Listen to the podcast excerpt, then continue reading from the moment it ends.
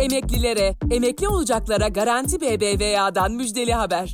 15 bin liraya varan promosyonun yanında ücretsiz havale, EFT ve fast fırsatı sizi bekliyor. Hemen Garanti BBVA mobili indirin, maaşınızı taşıyarak fırsatları keşfedin. Ayrıntılı bilgi Garanti BBVA.com.tr'de. Bugün 25 Kasım 2021. Kısa Dalga ekibi olarak güzel bir gün dileriz. Ben Demet Bilge Erkasap. Gündemin önemli gelişmelerinden derleyerek hazırladığımız Kısa Dalga Bülten başlıyor. 25 Kasım Kadına Yönelik Şiddete Karşı Uluslararası Mücadele Günü öncesinde son 10 yılın kadın cinayetleri haritası güncellendi. Kadıncinayetleri.org sitesinde yayınlanan haritaya göre 2010-2020 yıllar arasında en az 2534 kadın erkekler tarafından öldürüldü. Türkiye'de kadın cinayetleri son 10 yılda en az %25 arttı. Evde işlenen her 10 cinayetten 6'sında fail, partner veya eski partnerdi. Öldürülen her 10 kadından 6'sı güvenlik amaçlı korunma başvurusunda bulunmuştu. Araştırmanın en çarpıcı sonuçlarından biri de şöyle. Türkiye'de her bir buçuk günde en az bir kadın katlediliyor. İyi Parti Genel Başkanı Meral Akşener partisinin grup toplantısında Erdoğan'a seslendi. Akşener, Erdoğan'a emeklilik hayatında başarılar diliyorum. Panik rüzgarları Beştepe koridorlarında esmeye başlamış. Getir sandığı gerisini biz ve milletimiz hallederiz dedi. Akşener, ekonomik sıkıntılardan söz ettiği konuşmasında partililere de şöyle seslendi. Provokasyonlar olacak, sakin olacağız. Sokağa çekmek isteyenler, milleti birbirine düşürmek isteyenler olacak, izin vermeyeceğiz.''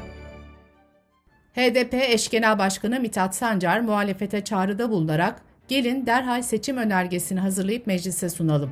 Eğer Cumhurbaşkanı kendisi seçim kararı almıyorsa ve istifa etmiyorsa o zaman meclis devreye girmelidir dedi.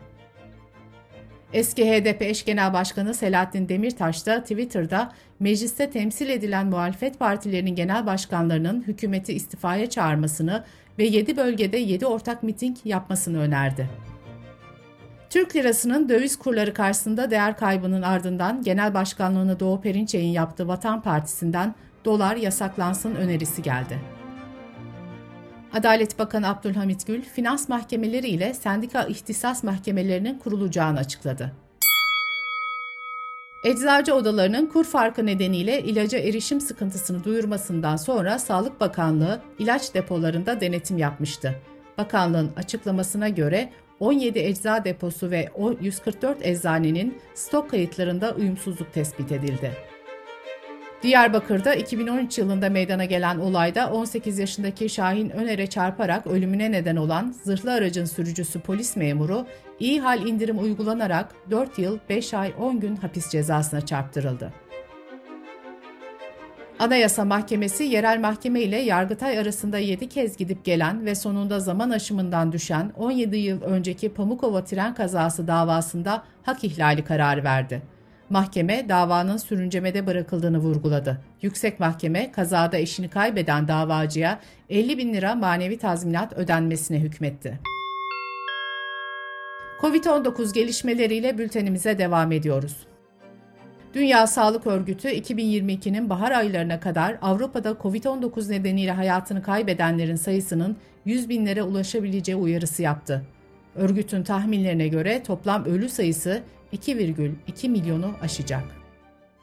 Almanya'da korona önlemleri sertleştirildi. Aşısızlar pek çok sosyal alana alınmayacak. Aşılı ve iyileşmişler de kalabalık yerlere girerken negatif test sonucu gösterecek.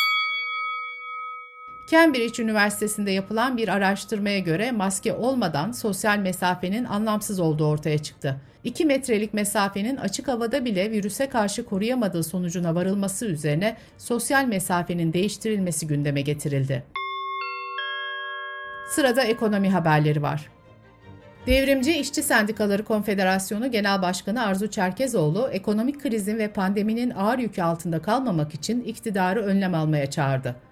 Artık yeter, geçinmek istiyoruz başlıklı açıklamada bugün diskin örgütlü olduğu tüm illerde ve bölgelerde kitlesel basın açıklamaları yapılacağı belirtildi.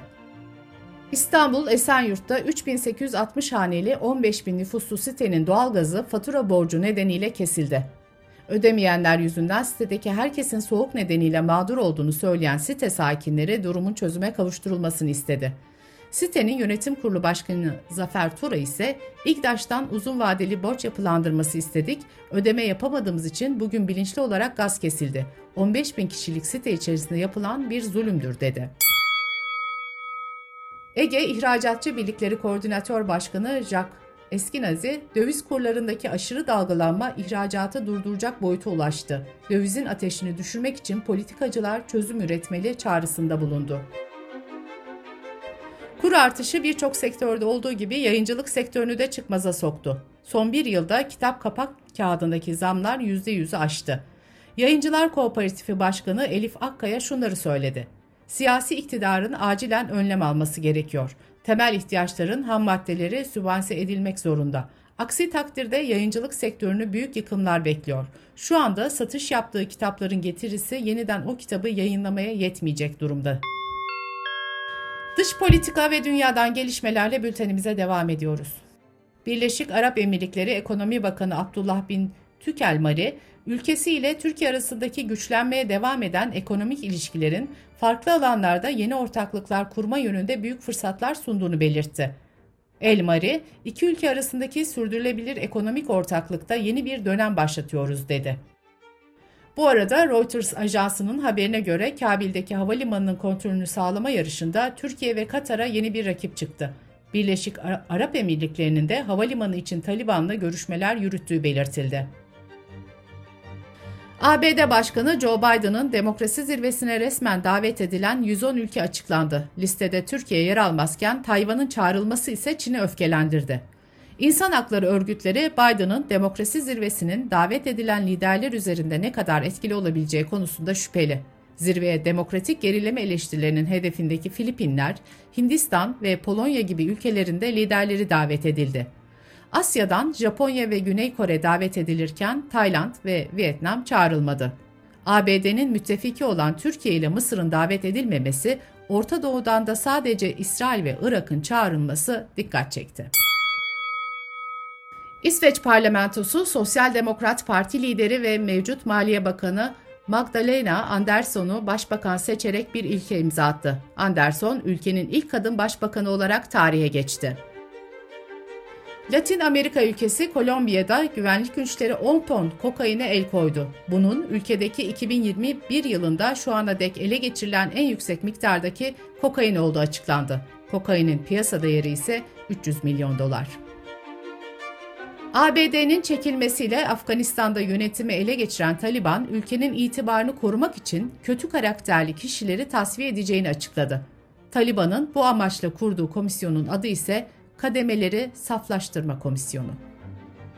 Dünyanın tek eşliliğe en sadık kalan canlılarından biri olarak bilinen albatroslar arasında boşanmalar arttı. Araştırmacılar bunun nedeninin küresel ısınma olabileceğini söylüyor.